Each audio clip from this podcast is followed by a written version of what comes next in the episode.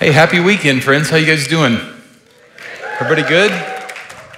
Awesome to see you. Um, if I haven't met you yet, my name's Daryl Holden. I'm one of the pastors here, and uh, I'm so glad we get to be together here for this next little bit.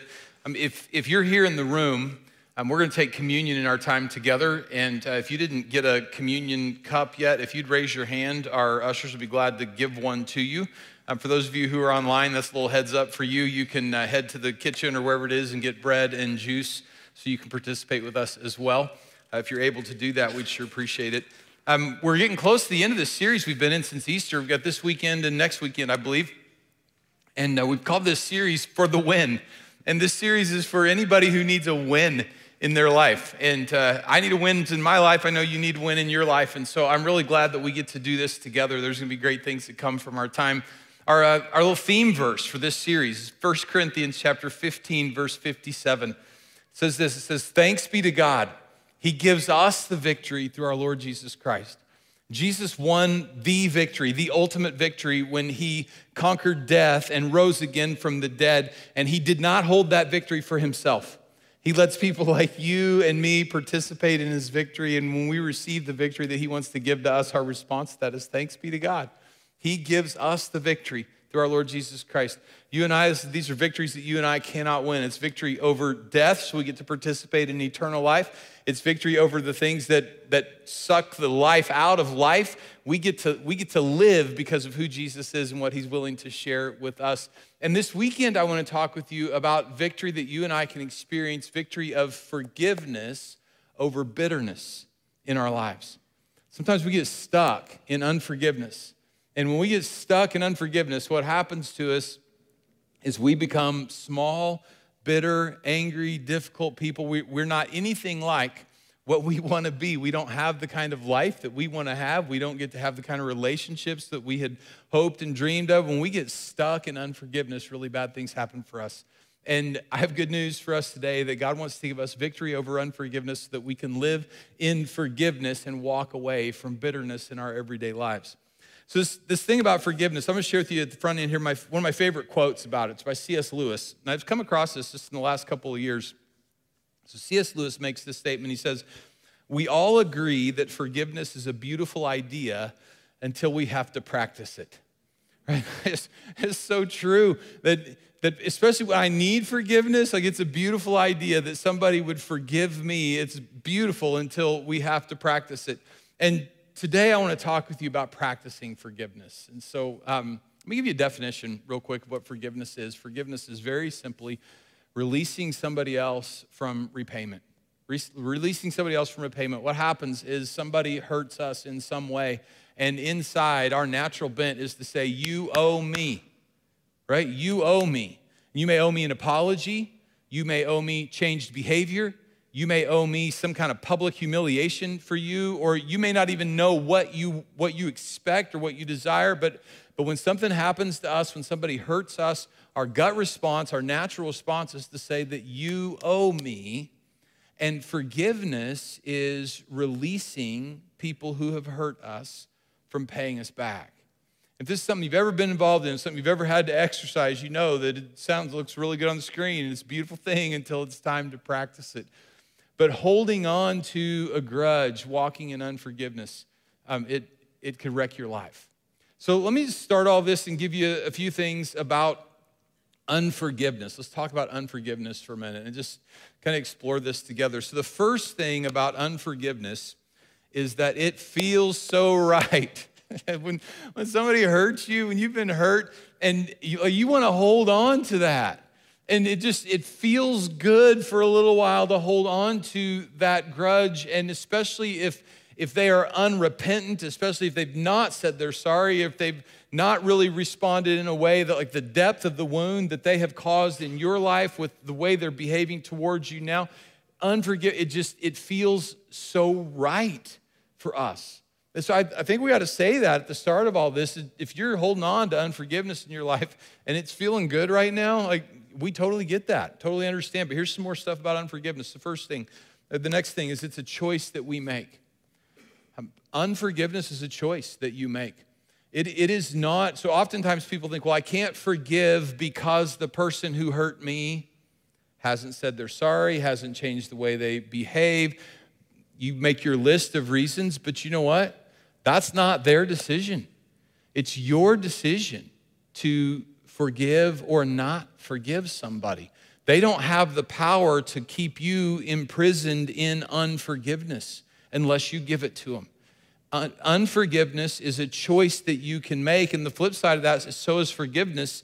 And if you're going to be a person who chooses forgiveness, probably what you're going to find in your life is that you're going to have to choose to forgive. And you're going to choose to forgive a number of times before you start to feel like you are forgiving somebody, which is the other part about unforgiveness and forgiveness. It's not, it's a choice, it's not a feeling. You, you don't have, like, your feelings don't get to drive train in this deal. You get to choose, you get to make a decision with your will, and then you get to live in that. And the feelings will follow whichever way you cho- choose to go. If you choose unforgiveness, like that is your choice. And so forgiveness is a choice, unforgiveness is a choice you make. Third thing about unforgiveness is it gives Satan access to our lives. It gives Satan access to our lives. You have an enemy of your soul. He Everything God loves, he hates. Everything God's building, he's trying to tear down. That means God loves you and God's trying to build you up, and the enemy of your soul hates you and is trying to tear you down. His agenda for your life is to steal, to kill, and destroy. And if you and I walk in unforgiveness, we are giving him access to our lives. In a little letter that the Apostle Paul wrote, it's in Second Corinthians chapter 2, verses 7 through 11. It's five little verses, they're all short little verses. You can read them at home if you'd like to. But those five little verses, six times, the Apostle Paul writes the word forgive, forgive, forgive, forgive, forgive, forgive. And he writes that word forgive and he talks about the importance of all that. And then he finishes that whole little section there and he says, because we are not unaware of Satan's schemes. Satan, Satan traffics in unforgiveness. He can catch you, if he can catch me in unforgiveness, we've given him access. Is a choice we make. So we've given him access to our lives, the enemy of our soul we've opened the door for his engagement in our lives if we choose to be a person who will not forgive. And then what forgive, unforgiveness does, you know this, it turns us in on ourselves. It turns us in on ourselves. And I think part of the reason for that is because now we're trying to do something that is God's job. God says that vengeance belongs to him. He's the one who repays. So you and I don't hold on to anything because God's the one who takes care of everything. And so when you and I hold on to hold on to those grudges, it just it turns us in on ourselves. And as it turns us in on ourselves, we become smaller and smaller and meaner and meaner. And we just like we, roots of bitterness take over our lives. And so unforgiveness is this devastating thing. Spiritually, it, uh, it hinders our prayers. If you're, if you're a person who prays and you care about what happens with your prayers and you, and you don't forgive, you won't forgive somebody. Jesus, when he taught his followers how to pray, one of the things that he taught us to say in our prayer to the Heavenly Father is, Forgive us of our debts as we forgive those who are our debtors. Like the people, forgive me for what I owe you in the same way that I forgive the people who owe me. And if you can't pray that, if you can't pray that, that gets in the way of your prayers. And it leads that last little statement, too. It impacts God's forgiveness of us. It impacts God's forgiveness of us. I can't fully explain that. I, don't, I, I read it in the scriptures. I'm going to read it here in just a minute in this explanation that Jesus gives about living as a forgiving person. But it does. If, if you're a forgiving person, that impacts how God forgives you. And if you're an unforgiving person, that too impacts God's forgiveness of you. And so this is, this is a sober conversation in a lot of ways because there's a lot at stake for people like you and me who live in a world and relationships where people hurt us and things happen to us. And, and we get to practice this, this Christian virtue of forgiveness in our lives because if we don't practice it, we find ourselves living way less than God's best for us. So I want to just walk us through this little conversation Jesus had with one of his followers about forgiveness. And this is probably the this is probably the most um, maybe famous would be the right word. Probably the most famous teaching that Jesus gives on forgiveness and unforgiveness. It's maybe the most studied. You've been if you're a church person, you've probably heard some of these things before, but it's a great reminder for us about about forgiveness and how we're supposed to walk in it. So it's in Matthew chapter 18 starting in verse 21, So, Peter, who is one of Jesus' first followers, we hear Peter's name a lot in here, especially as we read through the gospel accounts. Peter came to Jesus and he asked him, He said, Lord, how many times shall I forgive my brother or sister who sins against me? Up to seven times? And, and Jesus answered, I tell you, not seven times, but 77 times. So, what we're about to jump into here is Jesus is actually going to explain his answer with a story. And the story he tells, like, he's pretty forceful in his, in his answer, in explaining his answer to Peter about forgiveness. Because if you remember the question, Peter's saying, Hey, how many times do I have to forgive somebody who offends me? So, what, what Peter's doing in this moment is is he's trying to draw a limit, draw a line on how forgiving he has to be. Like, how often do I have to forgive? If somebody keeps hurting me, how often do I have to forgive them? If this thing keeps coming back in my life, how often do I have to turn it loose? Uh, seven times? Like, would seven be enough? And Jesus is looking at him, and the reason Jesus is so forceful is because what he's really asking is can I hold on to a grudge and still be a good Christian. Like he's he's he's advocating for that. All right, so Jesus, if if I forgive somebody seven times, like that's got to be enough, right? If I forgive them seven times, and and we're still we're still in that loop. If I've forgiven them seven times, can I stop forgiving them and still go on my way and be a good Christian person?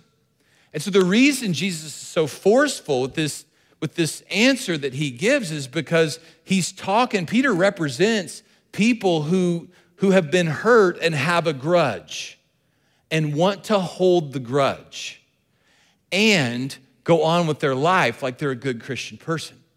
And so, so if, if, you're, if you've been hurt and you're holding the grudge and you want to hold that grudge, then and you want to consider yourself a good Christian person, like you want to keep going down the road like you're just a good Christian person, Jesus is getting ready to hit that attitude with a sledgehammer, right? So it's like he is getting ready to blow that attitude, that perspective, that mindset up. And so if, if that's you saying, hey, like, okay, I'm, I've been hurt and I'm going to hold the grudge and I'm going to keep being a good Christian person. Like if, if that's you, you should buckle up because like the full force of what Jesus says here, you're going to experience that in just a moment. And I think, like, I think you ought to hear him out. Because if you'll hear Jesus out in this, it will really help you. Now, others of us, others of us have been hurt. We've been hurt deeply. And, and we're trying to forgive. And we're finding forgiveness to be harder than we ever imagined it would be or, or we're, we're trying to forgive, but the pain is so great, and maybe it keeps coming back, or keeps the offense keeps happening or being repeated, and, and we want to forgive and we don't know how. Like if that's you, if that's you, you got you to hear you got to hear what Jesus is going to say in this story. You got to hear it because the truth will help you. Don't be offended by the forcefulness of it. Remember, it's being offered to somebody who says, Hey, I want to hold my grudge and be a good Christian. And so he's got to break that up. But if you're trying and you don't know how, or if you found it to be harder than you ever imagined, like hear, hear what he's saying and hang in with me. And we're going to make it all the way to the end of this. And we're going to hear Jesus speak about forgiveness from a little bit different context. Then we're going to take communion together. And it's going to be a beautiful moment, and you're going to be able to move forward in your journey of forgiveness, all right? So Peter asked the question how many times do I have to forgive somebody? Seven? Like if I go all the way to seven, is that enough? Jesus says, uh uh-uh. uh 77 times, at least 77 times. And here's the story now that he tells. So, therefore, the kingdom of heaven is like a king who wanted to settle accounts with his servants. And as he began the settlement, a man who owed him 10,000 bags of gold was brought to him. And since this man was not able to pay, the master ordered that he and his wife and his children and all that he had be sold to repay the debt. And at this, the servant fell on his knees before his master. Be patient with me, he begged. I'll pay back everything.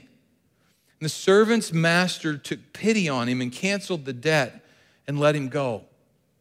So, this is the first half of this story that Jesus is going to tell. And Jesus' story has a spiritual purpose. And to get to this spiritual purpose, we have to understand what the different elements of it stand for. And so, in this story, the master, the master represents God.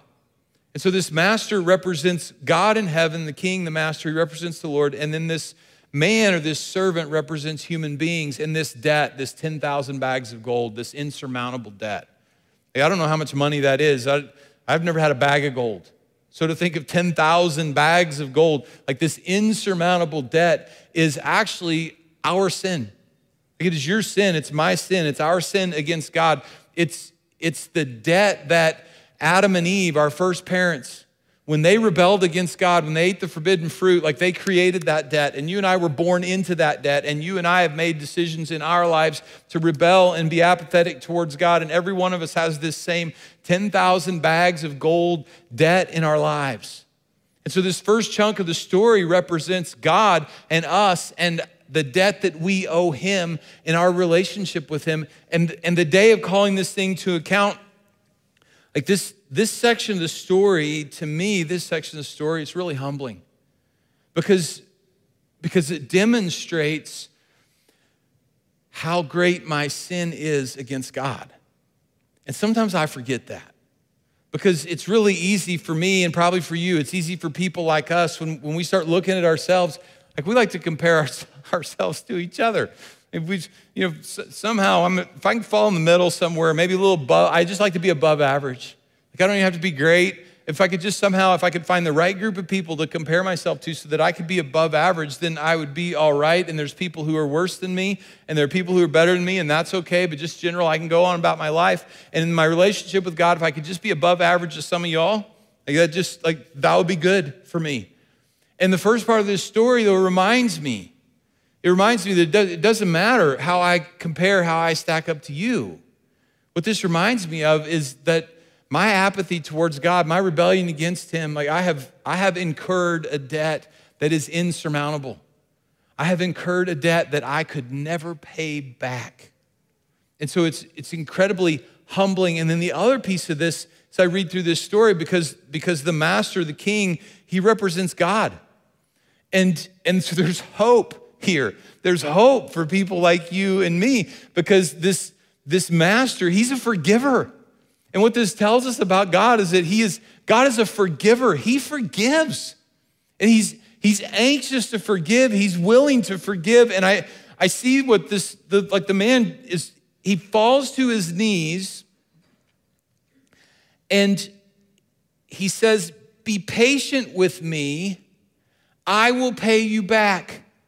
Like he doesn't even say, I'm sorry, please forgive me. He, he acknowledges his debt and he falls to his knees and he says, Put me on the extended payment plan. If you put me on the extended payment plan, I could get there. And the master sees him and is moved with compassion, and instead of putting him on the extended payment plan, actually forgives him. And this, this king, this master who represents God, what we find in this story is that God is a forgiver. And so, people like you and me, there's so much hope for us. If we're, if we're willing to be humble and to acknowledge, like, yeah, the debt is there. The debt is there. If we're willing to be humble and acknowledge the debt, God is a forgiver. This God who sees us and knows us and loves us, like, He is willing to forgive. And so he forgives this massive debt. And so we see this in this first part of this story. There's this, this beautiful act of forgiveness here. And then as we move on, verses next few verses there, but when that servant, the one who's been forgiven, the one who now has a clean slate. So when that servant went out, he found one of his fellow servants who owed him a hundred silver coins. So a hundred silver coins, like think like a hundred days' wages. It's, it's, not, it's not gold, it's silver. It's not a bag, it's just like a 100 coins. And so, a 100 days' wages. He found one of his fellow servants who owed him a 100 silver coins, and he grabbed him and he began to choke him. Pay back what you owe me, he demanded. His fellow servant fell to his knees and begged him, Be patient with me, I'll pay you back. Put me on the extended payment plan. If you put me on the extended payment plan, we'll get there. You notice that, right? It's the same thing that the guy who's just been forgiven said, and now he's being asked the same thing. But he refused. Instead, he went off and he had the man thrown into prison until he could pay the debt.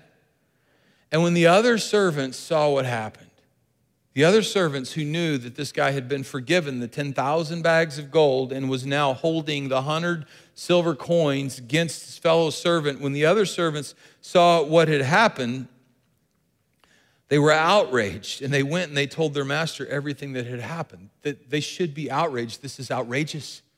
That somebody who was forgiven like he was forgiven would, would withhold forgiveness from somebody else, somebody who'd been released from so much would be unwilling to release somebody else. So the master called the servant in.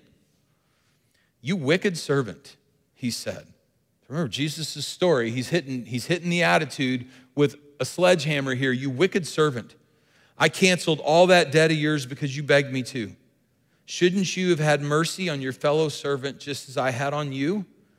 And in anger, his master handed him over to the jailers to be tortured until he should pay back all that he owed. And then Jesus lets us know what exactly was owed. It's not the 10,000 bags of gold, that unsurmountable debt. Jesus says, This is how my heavenly Father will treat each of you unless you forgive your brother or sister from your heart. And, and so it's not the 10,000 bags of gold insurmountable debt that's owed. What's owed is forgiveness. What's owed is forgiveness. And we already know.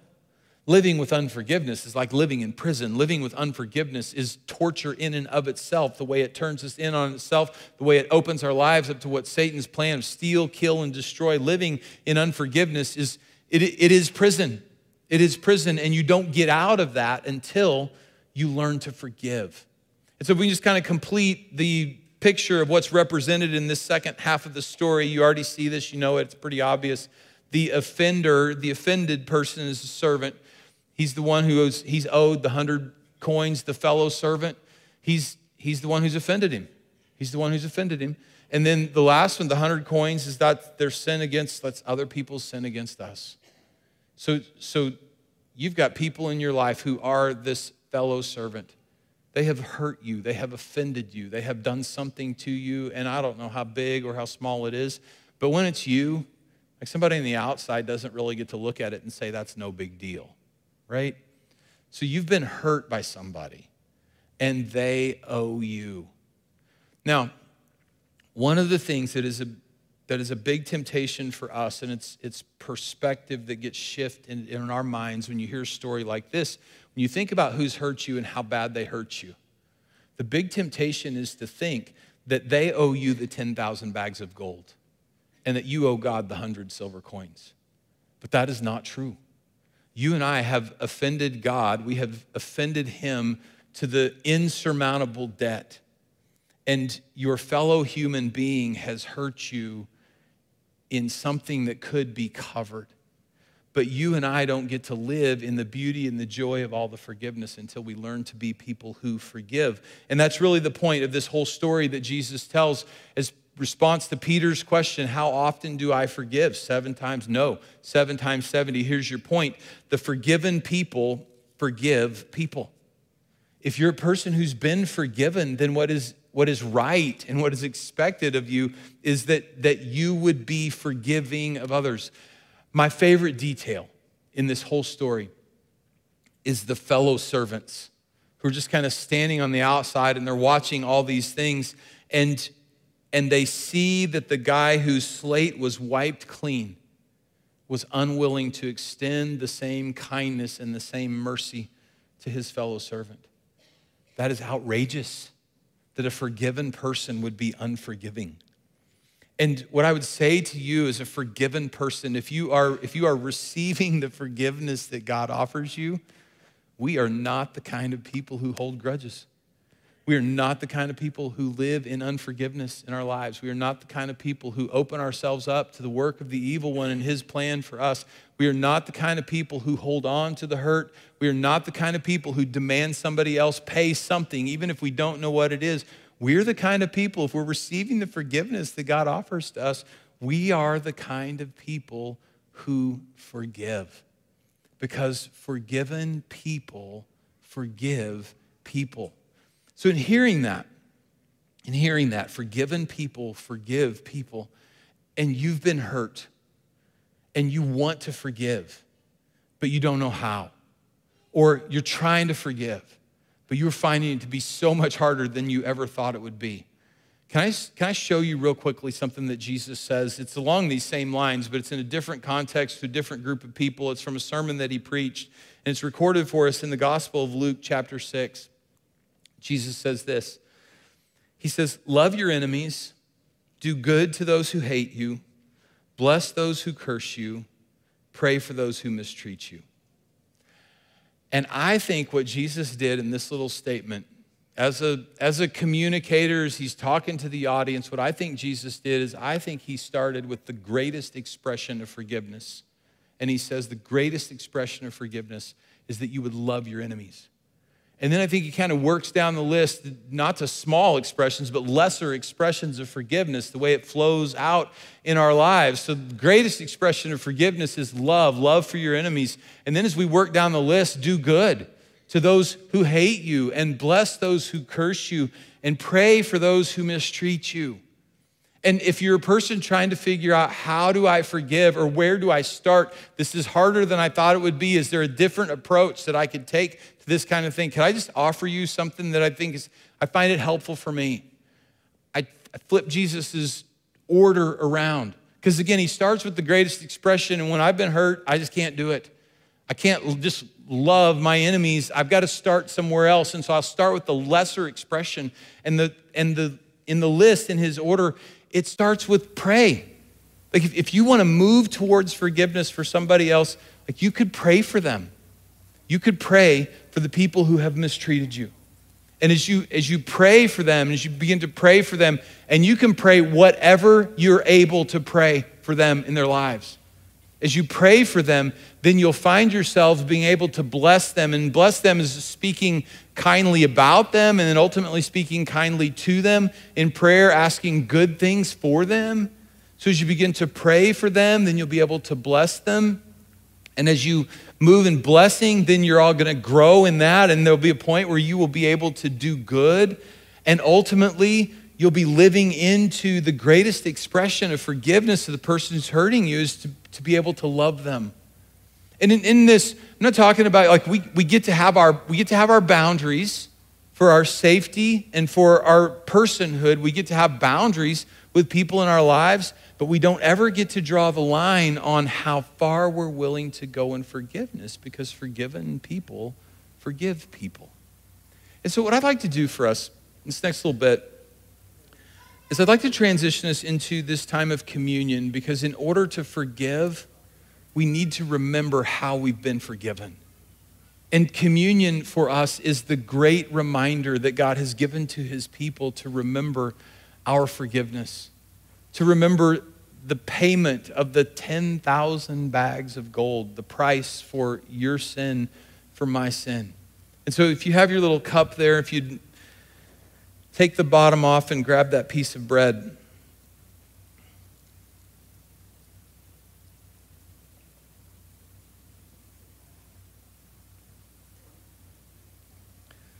Jesus gave us this communion ceremony right before he went to the cross. So his first followers, they didn't, they didn't know everything was coming. You and I have the opportunity of looking back. So Jesus is sitting in a room with his followers. And he knows. He, he knows the, the 10,000 bags of gold. He, he knows the offense that each one of their sin, your sin, my sin has created in our relationship with God. He knows, and He knows He's headed to the cross to pay the penalty for your sin and for my sin. And headed into that is a, is a tremendous amount of physical suffering. And so, and so He takes a piece of bread and He breaks it and He tells them, This is my body, which is broken for you. The price tag for your sin, for my sin, insurmountable for you and for me. Can't couldn't pay it, couldn't pay it, couldn't pay it on the extended payment plan, couldn't pay it. The price tag for your sin, for my sin, insurmountable for you and for me. But Jesus, the Son of God, God the Son, the, the sinless one, willing to go to a cross and die a criminal's death to give his body to be broken for you and for me, he's paying the price for us. And so Jesus took a piece of bread and he broke it and he said, This is my body, which is broken for you. Eat this in remembrance of me. So let's eat the bread together.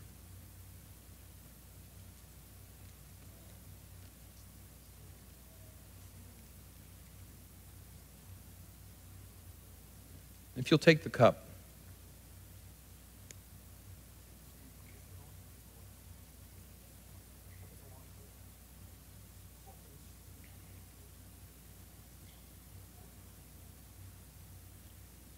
After he gave them the bread, those first followers, the bread, he gave them the cup.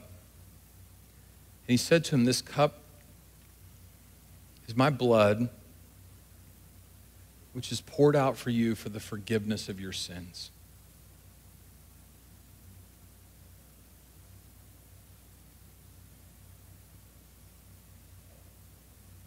The price tag for your sin, for my sin, is the blood of Jesus the he who knew no sin became sin for us so that we could become the righteousness of God in him. God doesn't just wipe away the 10,000 bags of gold and say it's no longer there anymore. Somebody had to pay, and Jesus paid for you and for me. And this is a faith moment. This is, this is us receiving and rejoicing in the forgiveness that God gives to us through Jesus. The only reason you and I can be forgiven is because Jesus was willing to give his body to be broken, his blood to be poured out.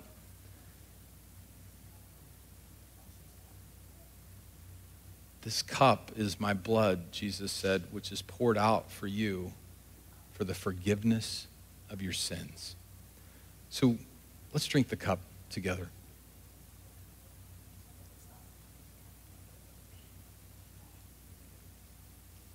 Ask the band to come back out. As they're coming, I'd like to pray for us. Would you guys please bow your head and close your eyes with me?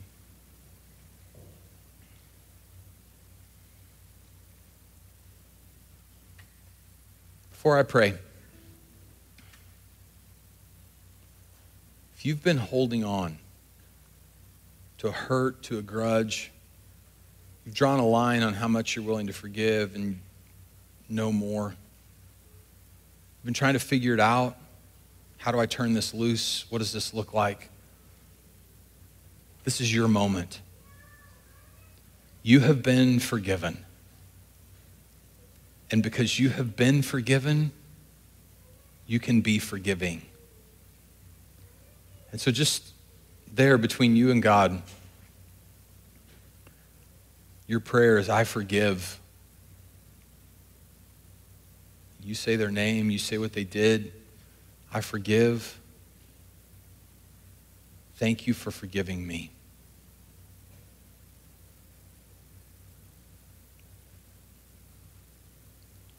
Father, help us to forgive.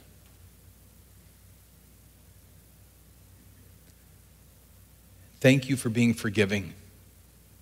What hope we find in knowing that you, our God, are a forgiver. That we accumulated this debt that we couldn't pay, and Jesus stepped in and paid what he did not owe so that our slate is wiped clean.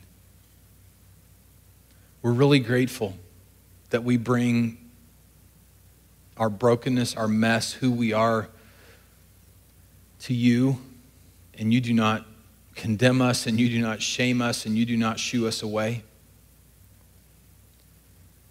You receive us, and you heal us. You give us your life. You give us voice to honor and bless you and to honor and bless those around us, including those who've hurt us.